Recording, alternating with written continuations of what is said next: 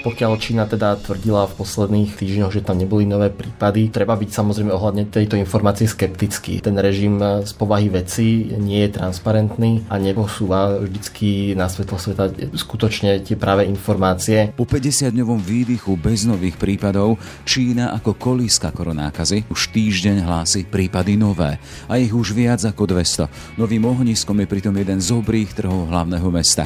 Expert na Čínu Matej Šimalčík však pri centralizovanom režime Pekingu radí kritický prístup. Čína je krajina, kde vládne vláda jedinej strany, a to komunistickej strany Číny, ktorá je modelovaná podľa toho lenického modelu, aký sme poznali aj tu vo východnej Európe. A to má vplyv na to, ako sa ten režim stavia k informovaniu obyvateľstva, nakoľko jeho prvoradným cieľom je vlastné prežitie a šírenie nepriaznivých informácií by mohol mať aj zásadné implikácie pre jeho prežitie a pre jeho legitimitu. Čiže pokiaľ nie je na to dôvod, že, že, že tá situácia sa nedostáva spod kontroly toho režimu, tak nemá dôvod vždy informovať o všetkom. Komunistická strana si naviac obraz Ukrajine prispôsobuje. Matej Šimalčík vystupoval prítomnosť čínskej propagandy dokonca v slovenských reáliách. Minulý rok, keď e, prebiehali veľké protesty v Hongkongu, tak čínska ambasáda využila na šírenie svojej propagandy týždenník e, Trend, kde publikovala tzv. advertoriál, čiže akože v podstate inzerčný obsah, ktorý ale nebol klasickou reklamou, ale obsahoval normálne akože nejaký článok. Hej. Napriek tomu, že to bolo označené ako reklamný text, tak to následne žilo svojim životom. Čínska ambasáda si ten text e, oskedovala a zavesila, zavesila si ho na svoju web stránku, ale už to drobné označenie, že ide o PR text akože vystrihla z toho. Využila ho na svoje účely, z tej stránky ambasády sa to dostalo na stránku ministerstva zahraničných vecí čínskeho a odtiaľ sa to dostalo do rôznych čínskych médií, ktoré informovali teda o tom, ako vážené slovenské médium v podstate hájí tú pozíciu Číny a, a teda súhlasí s tým čínskym videním toho protestného hnutia. Je pondelok 22. jún. Moje meno je Jaroslav Barborák. Aj tento podcast vznikol vďaka vašej podpore, za ktorú sme vďační. Ráno nahlas. Ranný podcast z pravodajského portálu Aktuality.sk. Z Ázie prichádzajú znepokojúce správy o opätovnom náraste prípadov nákazy COVID-19. Zlá situácia je v Južnej Koreji, Pakistane a v Indii, aby sme spomenuli aspoň niektoré väčšie krajiny. Svoje nové ohnisko však má už aj Čína, odkiaľ sa rozšírila aj prvá vlna nákazy. Po Wuhane je to aktuálne rozsiahle trhovisko v hlavnom meste Peking, Sinfanti. Len v priebehu týždňa odtiaľ hlásia takmer 200 nových prípadov, a to sú údaje z piatka, kedy nahrávame tento rozhovor. Úrady už nakázali rozsiahle testovanie, uzatvorili školu, verejnú dopravu, rušia lety a vrátili sa k prísnym karanténnym opatreniam. Miestne prorežimné médiá podľa korešpondenta Filipa Santeliho z talianských novín La Stampa akoby refrénom opakujú, že Peking nebude novým Wuhanom. Svetová zdravotnícká organizácia však označila tú aktuálnu situáciu v Pekingu za dôvod na obavy, a to citujem. Dá sa veriť informáciám, ktoré aktuálne prichádzajú z Číny? Neopakuje sa scenár zo začiatku roka, keď sa svet o vážnosti situácie dozvedel s tragickým oneskorením? Môže byť svetové spoločenstvo pokojné po doterajších skúsenostiach? Téma pre Matia Šimalčíka zo Stredoeurópskeho inštitútu azijských štúdií. Pekný deň, vítajte v Ran na hlas. Dobrý deň. E, zažívame v Číne či tých iných azijských krajinách začiatok druhej vlny koronakrízy, pán Šimalčík? Áno, v Číne sa momentálne rieši už obava z druhej vlny. To aktuálne ohnisko nové v Pekingu je skutočne dôvodom na obavu. Ešte predtým, ako bolo toto nové vypuknutie nákazy v Pekingu, tak e, sa objavovali správy o, o nových ohniskách nákazy na severo-východe krajiny v provincii Heilongjiang na, na ruskej hranici, kde sa teda objavovali také tie lokalizované ohniska, ale to boli podstatne menšie mesta ako Peking. E, v prípade Pekingu, kde žije niekoľko desiatok miliónov ľudí, Vyše 20 tak, miliónov. Áno, to sú teda oficiálne čísla, ešte tam teda žije kopu ľudí ktoré bez nejakej registrácie, hej, kopu z rôznych provincií, ktorí tam v podstate žijú na čierno, hej, čiže tie reálne čiže čísla sú ešte, ešte vyššie.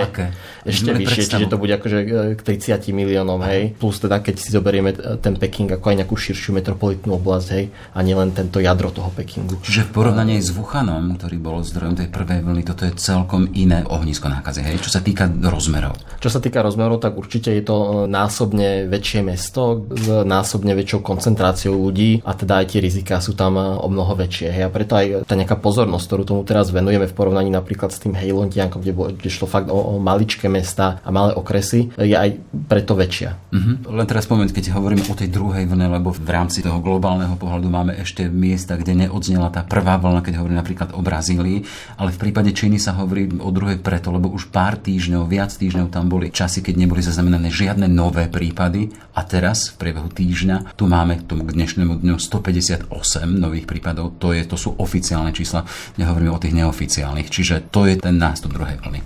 Presne tak, to je ten eh, nástup eh, druhej vlny. Pokiaľ Čína teda tvrdila v posledných týždňoch, že tam neboli nové prípady, treba byť samozrejme ohľadne tejto informácie skeptický. Ten režim eh, z povahy veci nie je transparentný a neposúva vždycky na svetlo sveta skutočne tie práve informácie. Avšak tým, že sa dostala hlavne to hlavné ohnisko vo Wuhane pod kontrolu, tak samozrejme to šírenie nákazy bolo o mnoho nižšie v tých, tých posledných týždňoch. Uh, úplne nula to pravdepodobne nebola, aj, lebo však ako ani, ani tá Čína ako síce má obrovský aparát, nemá kapacitu odhaliť každý jeden prípad. Muselo byť skutočne pretestované celé to miliardové obyvateľstvo. Hej. hej. Ale, ale akože áno, v tom Wuhane ten eh, hlavný nápor nákazy odznel, tá krivka išla dole, držala sa na minime a teraz ako vidíme, že to narastá napríklad v tom Pekingu. Eh, vy ste naznačili, že z povahy veci to nemusí byť teda odraz reality. Tá povaha veci je aká? Teda, že Čína je komunistickou stranou riadený štát a to má presah napríklad aj do informácií informovania o situácii?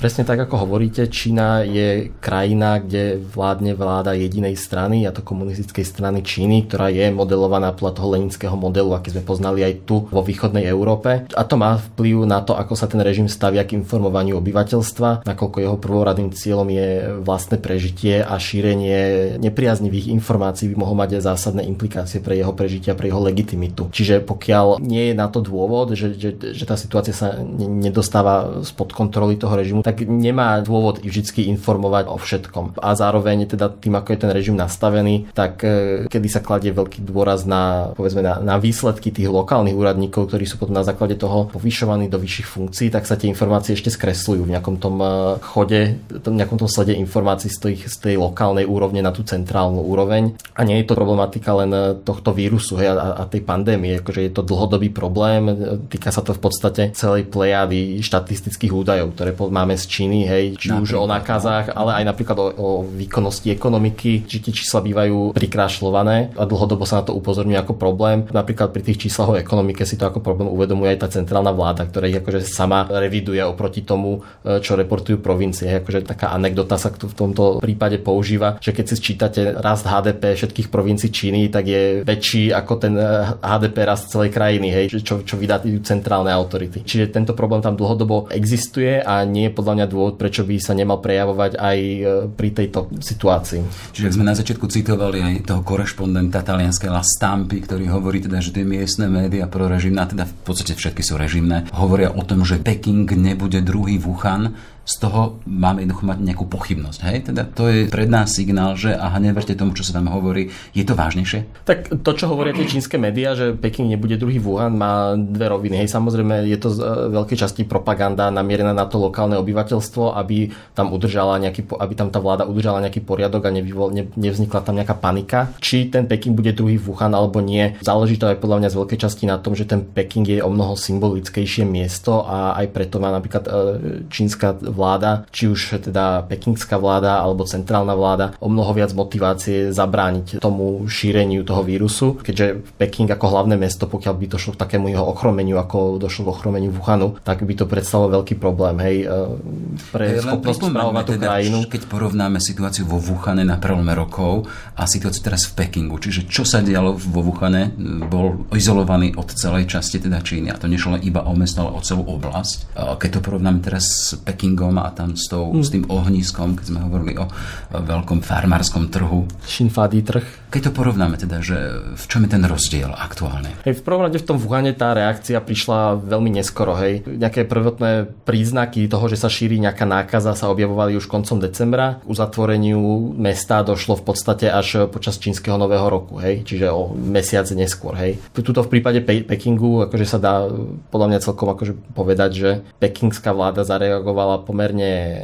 rýchlo, ale zase reaguje úplne odlišným spôsobom ako v prípade toho Wuhanu. V Wuhane síce reagovala neskoro, ale potom reagovala veľmi robustne, že uzatvorila celé mesto, uzatvorila kopu ďalších miest v okolí a nakoniec uzatvorila celú provinciu. Hej. V Pekingu zatiaľ vidíme, že tá odpoveď, tá reakcia je o mnoho viac lokalizovaná na tie konkrétne ohniska v rámci Pekingu, čiže nedochádza k uzatvoreniu celého mesta, ale dochádza ke tak uzatvoreniu konkrétnych e, štvrtí alebo konkrétnych blokov v rámci týchto štvrtí. Uvidíme, ako sa to bude vyvíjať e, v Pekingu, keďže tá tržnica Shinfali to není akože bežná tržnica, hej, to je, to je v podstate veľký obchod, e, z ktorého sa zásobuje jedlom celý Peking. Aha, čiže, tam čiže tam sa 144 akože, hektároch. Áno, tam sa, pre, tam sa akože denne premelujú 10 tisíce ľudí z celého Pekingu, hej, čiže, čiže tam môže môže sa tá nákaza akože rozšíriť aj, aj ďalej, hej, že to nemusí zostať len v tých obvodoch okolí tej tržnice. Ale predsa keď hovoríme teda aby tie pomery, hovorí sa za týždeň nejakých 158 prípadov, čiže, čiže 200 v rámci toho, koľko tam žije ľudí, to nemusí byť veľa. A Svetová zdravotnícká organizácia z toho robí vážnu, teda citujem, vážna obava. Tak e, viete, no záleží, že aký tam bude tá, tá rýchlosť toho šírenia. Že či sa to bude šíriť nejako exponenciálne, hej. Zároveň e, teda, ale vidíme, že ten Peking na to reaguje, hej. Že akože začal uzatvárať niektoré rezidenčné obvody, pomerne masívne sa testuje, čiže akože snaží sa urobiť niečo preto, aby ten náraz nebol taký rýchly. Mhm. Uh, ale akože pokiaľ sa to nepodarí zachytiť teraz v tomto zárodku, v tomto vlastne prvom týždni, lebo však e, bolo to zistené ešte minulý týždeň vo štvrtok, tuším 11.6. Ja pripomínam, že nahrávame v piatok, čiže keď budeme vysielať v pondelok, tak to ešte pár dní predtým. Áno, áno, 11.6. Mm-hmm. proste bol, mm-hmm. boli tie prvé prípady, čiže teraz za týždeň uh, sme mali tých 158 aj, uh, už, už, už zistených, potvrdených. Či to je reálne číslo, no nedá sa to povedať podľa mňa. Preto som sa chcel spýtať, keď hovoríme o tom zo svojej podstaty režim, ktorý reguluje, čo sa dá, nakoľko môžeme veriť týmto situáciám, ktoré tam odtiaľ prichádzajú aktuálne? No, tie čísla, ako som povedal, akože nedá sa im e, vždycky veriť, ale akože netreba zase podceňovať to, že Peking zistil, že, že tá prvotná jeho pomalá a netransparentná reakcia e, mala veľmi negatívny vplyv na, na jeho vnímanie vo svete, hej. Takže dúfajme, že sa poučili a že sa budú snažiť e, zlepšiť ten svoj prístup a že sa budú snažiť informovať ostatné krajiny lepšie ako v minulosti. Len pripomeňme, aké opatrenia aktuálne zaviedli v Pekingu. Hm, tak tých opatrení tam je viacero. Jednak prebieha samozrejme samozrejme niečo, čomu sa hovorí, že sa teda sledujú kontakty tých ľudí, ktorí sa vyskytli v tom ohnisku nákazy, čiže, čiže sa proste monitoruje pohyb ľudí, ktorí boli napríklad na tej tržnici Shinfady, alebo ktorí teda, u ktorých bola potvrdená nákaza a zistuje sa, s kým ďalším boli, boli v kontakte, aby mohli byť následne otestovaní alebo karanténizovaní. Bolo uzatvorených množstvo štvrtí v okolí tej tržnice Shinfady, čo v podstate znamená to, že tí ľudia, ktorí tam žijú, majú momentálne zakázané vychádzať. Hej. Zároveň, majú karanténu. Áno, majú úplne akože karanténu. To sa netýka celého Pekingu, týka sa to konkrétnych obvodov. Zároveň tam boli prijaté opatrenia smerujúce k tomu, aby sa tá nákaza nedostala v nejakej väčšej miere mimo Peking. Hej. Čiže boli zrušené, bola zrušená medzimestská preprava, bolo zrušené ich e, kopu letov e, preč z Pekingu aj dokonca okrem teda nejakých akože autobusov a vlakov mali zakázané využívať na tú medzimestskú prepravu aj akože nejaké súkromné prepravné spoločnosti, že, akože, že prenajať si vodiča s autom napríklad. Hej. Mm-hmm. Čiže, čiže akože takéto opatrenia sú tam, ktoré smerujú vlastne k tomu, že jednak, aby sa tá nákaza nedostala von z Pekingu a zároveň, aby sa udržala v tých niektorých obvodoch v rámci Pekingu a nedostala sa do zvyšných častí. Hej. Uh, predsa len z povahy veci, keď hovoríme povaha veci čínsky režim, ale vy z povahy veci sa zaoberáte práve týmto regiónom, máte kolegov, ktorí tam žijú, ktorí sú na mieste a hovorili sme o tom teda, že ľudia sú informovaní cez štátne médiá, majú iné zdroje informácií a ako prežívajú celú tú situáciu informáciu z toho, čo máte cez tie mm. iné zdroje informácií, ktoré máte, máte k dispozícii vy? Tak v Číne akože je to celkovo problém, hej, že aké informácie sa k tým ľuďom dostávajú. Valná väčšina médií je pod kontrolou e, štátu a, a či už teda pod kontrolou centrálnej vlády alebo pod kontrolou rôznych tých uh, lokálnych uh, alebo regionálnych buniek tej komunistickej strany. Uh, samozrejme v Číne, ako aj u nás, fungujú sociálne siete, je tam veľmi populárna sociálna sieť uh, WeChat, na ktorej teda ľudia sú schopní si medzi sebou zdieľať informácie, pokiaľ sú to ale však informácie kritické voči tomu, ako vystupuje vláda, tak bývajú veľmi rýchlo mazané cenzormi Uh, to znamená, že je nad nimi akýsi v veľký brat. Je tam, áno, je tam veľký brat. Uh, pokiaľ by sa chceli teda tí Číňania dostať eh, k nezávislým zdrojom informácií, napríklad k zákaz, západným, rôznym západným médiám, tak je to v Číne problém. Existuje tam niečo, čomu sa hovorí Great Firewall, čiže akože, že veľký čínsky internetový múr, ktorý oddeluje ten čínsky internet od obsahu, ktorý ne, nedokáže Čína kontrolovať. A, a pokiaľ sa chcete za tento múr teda dostať, tak musíte využívať rôzne VPN-ky tzv., čiže, čiže software, ktorý vám umožní prekonať ten firewall a, a bude simulovať vašu lokáciu mimo Čínu. A, situácia a, a je to problematické. Číňania to akože využívajú? Využívajú to, áno, Číňania to využívajú, využívajú to aj rôzne vládne agentúry, aj univerzity to využívajú, aby sa dostali k tým zdrojom, ktoré potrebujú na svoju prácu, ale je to také, akože, v takej šedej zóne, hej. Kopu nejakých akože súkromných VPN, ktoré, by sa, ktoré akože Čína nedokáže kontrolovať, akože je tiež rozdiel VPN a VPN, sú aj vpn ktoré sú akože pod štátnou kontrolou a, a dokážu akože si tam akože cez to potom napríklad monitorovať, že čo na tých e, zakázaných stránkach sa pozera, ale potom akože také tie súkromné e, bývajú často akože je to v podstate ilegálne, hej, to využívanie. V prípade zahraničných obyvateľov Číny je to z veľkej časti tolerované, áno, ale akože sú, objavujú sa informácie o tom, že pokiaľ Číňania využívajú tieto systémy na to, aby prekonali to blokovanie internetu a následne sú kritickí voči režimu, tak boli akože proti ním rôzne policajné zákroky napríklad. Chcem spýtať, lebo v takýchto vážnych situáciách, keď sa hovorí o pandémii, ľudia sú odkázaní na zásah a pomoc štátnych orgánov, štátnych prostriedkov. Chcem sa spýtať, či v Číne ľudia dôverujú štátu, týmto štátnym prostriedkom, teda, že a prídem až k tomu, či sú spokojní, akým spôsobom prežívajú túto situáciu tá situácia sa pomerne vyvíjala podľa mňa v priebehu tých posledných mesiacov, keď sa vlastne prevalilo to, že vypukla nákaza v Wuhane a následne sa zistilo napríklad to, že ten e, lekár, doktor Li Wenliang, ktorý upozornil na tú nákazu a bez toho, aby bol vyslyšaný a bol nakoniec v podstate potrestaný, že sám umrel na nákazu koronavírusom, tak to e, vyvolalo veľkú vlnu nespokojnosti v Číne. Na tých čínskych sociálnych sieťach sa objavovali e, rôzne výzvy na garanciu slobody prejavu, na garanciu garanciu e, slobody prístupu k informáciám, na ochranu whistleblowerov, ale akože Čína to samozrejme vnímala ako pro, problém, úplne sa to mazalo z tých sociálnych sietí a vlastne v záujme toho, aby sa táto situácia im nevymkla z pod kontroly, tak prešli do akože veľmi e, aktívneho módu šírenia propagandy, a to nie len e, doma, ale aj vo svete, hej, a aby teda ukázali aj tomu domácemu obyvateľstvu, aj tomu okolitému svetu, že oni to zvládajú a naopak e, poukazovali potom na tie ostatné krajiny, že, že, aha, že oni to nezvládajú a my to zvládame, tak, e, tak čínsky obyvateľia ukludnite sa, lebo my, štátna strana sa o vás akože vieme postarať, pozrite sa tu na tie zlyhávajúce demokratické režimy, kde nie sú schopní uh, zabezpečiť tú ochranu obyvateľstva, hej, čiže akože poukázalo sa na Taliansko, na Spojené štáty Samozrejme viedlo to potom k tomu, že sa vytvárali aj rôzne teórie o pôvode vírusu, že vírus nebol z Číny,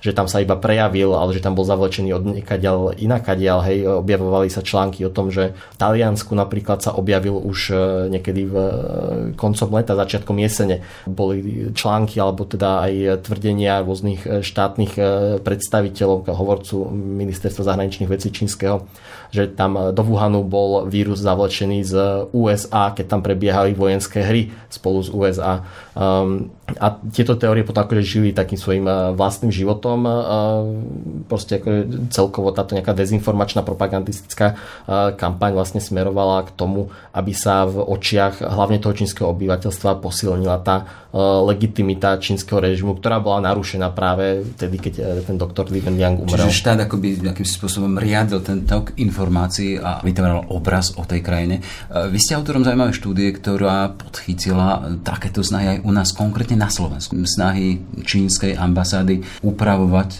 tú realitu alebo obraz reality o Číny aj u nás. Ako konkrétne to robili toto v hm. Bratislave? Samozrejme, tá propaganda teda nesmeruje len na to domáce obyvateľstvo, smeruje aj na to zahraničie. A potom je zaujímavé, že aj z toho zahraničia sa následne to vracia domov e, do Číny a využíva sa to zase na tie domáce účely. E, na Slovensku, teda vo Slovensku ako také, akože väčša nebolo úplne cieľom tej čínskej propagandy, akože zaznamenávali sme síce nejaké prípady v minulosti, ale nie tak intenzívne ako v poslednom roku. E, nejaké prvotné také väčšie snahy boli už minulý rok v lete dokonca, keď prebiehali protesty v Hongkongu. Mm-hmm. A teraz, ako vlastne prebiehala pandémia koronavírusu, tak sa to ešte zintenzívnilo. Čo je zaujímavé je, že práve vo februári, kedy teda v Číne pandémia vrcholila a u nás v podstate, alebo v Európe začínala, tak eh, ambasáda vtedy si poprvýkrát založila účty na sociálnych ambasáda. sieťach. Áno, čínska ambasáda si založila účty na sociálnych sieťach. Dovtedy ich nemala. Dovtedy ich nemala. Eh, založila si teda účty na Twitteri a na Facebooku. Hej. Je to v podstate súčasťou takého širšieho trendu tých čínskych diplomatov, že začínajú byť viacej aktívni na, na západných sociálnych sieťach a často teda až, až pomerne asertívne komunikujú tie svoje názory na politickú situáciu, či už v Číne alebo v tej krajine, v ktorej sú, sú vyslaní. E, tie účty čínskej ambasády na Slovensku zatiaľ akože nemajú nejaký veľký dosah, zatiaľ teda ich sleduje zo pár stoviek ľudí. Um, aj medzi tými sledovateľmi, aspoň na čo ste poukázali, áno. je veľká časť napríklad diplomatov. Áno, presne tak, akože, že celkovo tam je, povieme, diplomatov. že tam sú akože niekoľko stoviek e, sledovateľov, ale časť z nich sú presne ostatní čínsky diplomati alebo ostatné čínske ambasády. A čo čo je napríklad zaujímavé, je, že podľa mňa takmer nejakých 40% tých e, sledovateľov sú v podstate boty, hej. Keďže veľká časť tých účtov sme zistili, že bola založená rozumie, práve, čo, čo sú tie práve boty, čo sú tie v tomto boty? roku. Čiže, čiže sú to v podstate nejaké, ako, no nie sú to reálni ľudia, hej, sú to v podstate nejaký software, ktorý sa na tej sociálnej sieti e, snaží tváriť ako človek, ale nejde o skutočného človeka, čiže, čiže sú to nejaké akože umelé, umelé nástroje a indikuje nám to práve to, že až 40% tých účtov, ktoré sledujú ten účet e, čínskej ambasády, bolo založených e, od začiatku tohto roka. No a aký obraz chceli šíriť týmto, týmito cestami? Tak, aj u nás na Slovensku? E, veľká časť toho obsahu sa týkala práve pandémie, hej, skoro polovica celého toho obsahu sa týkala COVID-19. Samozrejme, tá snaha bola poukazovať na to, že Čína to zvláda a Čína pomáha, aby teda sa vytváral nejaký obraz toho, že Čína je štát, ktorý dokáže dokáže reagovať na takéto veľké výzvy a ktorý teda je tým nejakým eh, benevolentným aktérom v tej medzinárodnej politike, ktorý pomáha ostatným krajinám eh, zasiahnutým eh, pandémiou. Zároveň sa tam komunikovali potom aj rôzne tie dezinformačné správy, napríklad práve o tom pôvode vírusu v USA. Zaujímavá bola jedna teda kampaň na sociálnych médiách, ktorú si čínska ambasáda vytvorila, ktorá mala teda údajne vyvrácať rôzne mýty o Číne a o víruse, ktoré teda kolujú. Samozrejme, akože to vyvracanie mýtov bolo presne naopak, že, že teda bola to teda taká dosť e, kreatívna interpretácia reality, miestami striedaná dezinformáciami. Samozrejme, akože občas sa tam vyskytli aj e, legitimné interpretácie tej reality. Hej, že, čiže, čiže všetko vyslane čiže, v taký... duchu toho, ako sa robí dezinformácie. To, presne. čo sa podobá na pravdu, sa vydáva za pravdu. Áno, Príklad presne. napríklad, ako sa postavili napríklad k lekárovi, ktorý upozornil na vírus. Hej. Oni tam hovoria o tom, že ak sa niekde tvrdí, že bol potrestaný, tak oni ho vyznajú zaznamenali alebo ocenili? Nemýlim sa? Áno, presne takto to bol jeden z tých viacerých postov, ktorí mali teda vyvracať tieto mýty. Doktor Li Wenliang, ktorý upozornil na konci decembra na šírenie vírusu, bol predvolaný na políciu, kde bol teda pokarhaný. A následne sám na to ochorenie sa nakazil a neskôr aj, aj mu aj podlahol. Potom teda bol aj vyznamenaný, hej, ale teda už v tej čínskej interpretácii sa zabúda na to, čo k tomu predchádzalo, hej, že, že bol predvolaný na tú políciu a bol pokarhaný za šírenie výmyslov, ako to nie teda Čiže hovoria. to sa zamlčalo a prišlo teda a bol aj význam. Áno, presne mm-hmm. tak. Mhm. Zaujímavý ďalší fakt, a vaša štúdia obsahuje to, že čínska ambasáda a tá jej snaha o upravovanie obrazu o Číne prešla aj jedného z vážnych slovenských týždenníkov. Už teda minulý rok, keď e, prebiehali veľké protesty v Hongkongu, tak čínska ambasáda využila na šírenie svojej propagandy týždenník e, Trend, kde publikovala tzv. advertoriál, čiže akože v podstate inzerčný obsah, ktorý ale nebol klasickou reklamou, ale obsahoval normálne akože nejaký článok. Hej.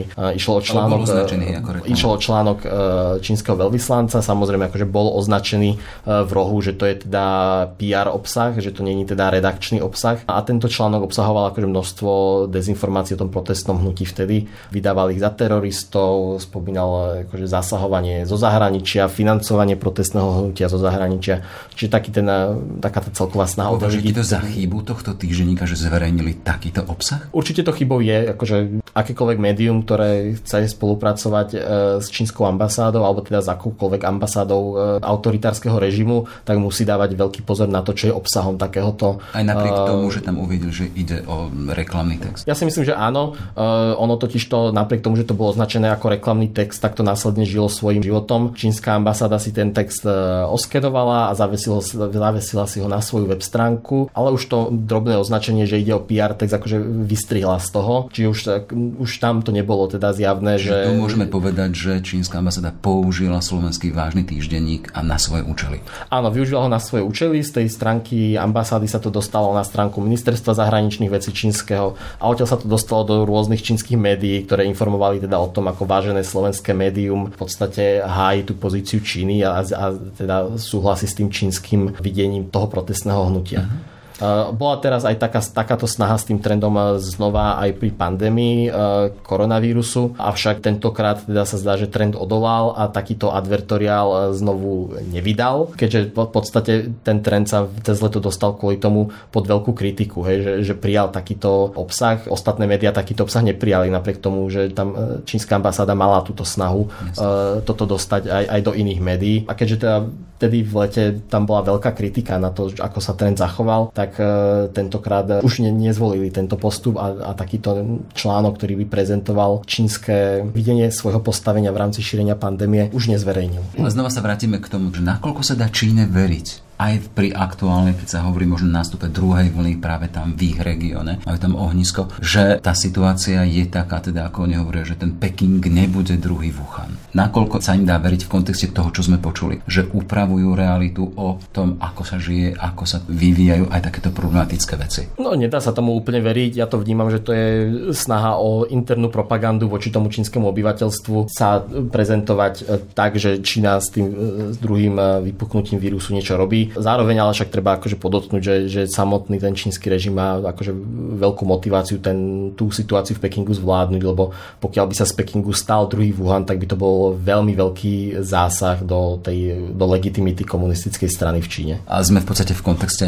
toho teda, že v rámci globálneho pohľadu máme tu predsa len silnejšie ohniska a nákazy. Stačí hovoriť o Brazílii, ale tam v podstate vrcholí ešte len prvá vlna, alebo máme tu bližšie krajiny, napríklad Ukrajina, Polsko, ktoré tiež zápasia s tým. Čiže z tohto kontextu tá Čína nie je až takým problémom, tak, keď hovoríme o covide. Pokiaľ sa bavíme o, o tej nákaze ako takej a o tom, či napríklad sa dostane druhá vlna na Slovensko, tak e, samozrejme je o mnoho rizikovejšie sú tie iné krajiny, kde teda, ktoré sú nám bližšie, že sa to teda dostane z nich ku nám. Však akože aj pôvodne, sa to, aj, aj pôvodne sa to na Slovensko ako... dostalo z Talianska. Tak. Hej.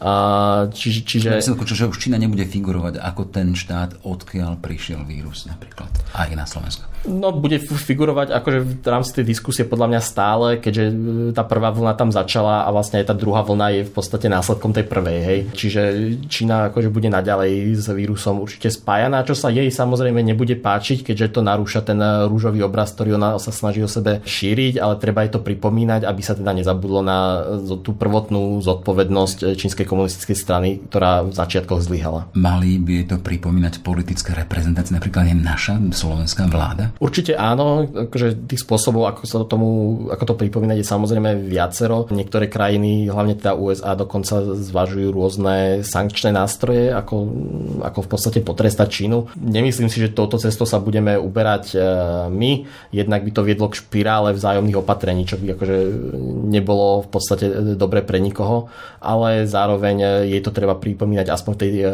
v tej diskurzívnej rovine, aby sa teda nezabudlo na tú pôvodnú zodpovednosť zodpovednosť e, Číny za rozšírenie vírusu a aby sa jej nepodarilo v podstate presadiť ten svoj vlastný narratív. Keď sa ešte vrátime naspäť do Číny, e, ten COVID, celá tá pandémia, to vážne, čo sa tam udialo, tých tisíce mŕtvych, 100 e, tisíce nakazených, utrpel tým nejakým spôsobom miestny režim? Dali mu to ľudia cítiť? Zo začiatku to tak vyzeralo, že ten komunistický režim bude mať naštrbenú legitimitu. Ako som už spomínal, tak tam boli také tie volania po zabezpečení slobody prejavu, slobody prístupu k informáciám, ale tým, že vlastne čínska vláda veľmi uh, účinne využívala tú svoju vlastnú propagandu, tak sa tieto uh, názory podarilo z veľkej časti potlačiť a v podstate momentálne si myslím, že, že pandémia alebo teda aspoň tá, to, ako sa podarilo vyriešiť tú prvú vlnu, nepredstavuje zásadný problém pre tú aktuálnu legitimitu čínskej strany. Uvidíme, aké bude mať následky prípadná druhá vlna a čo teda bude mať e,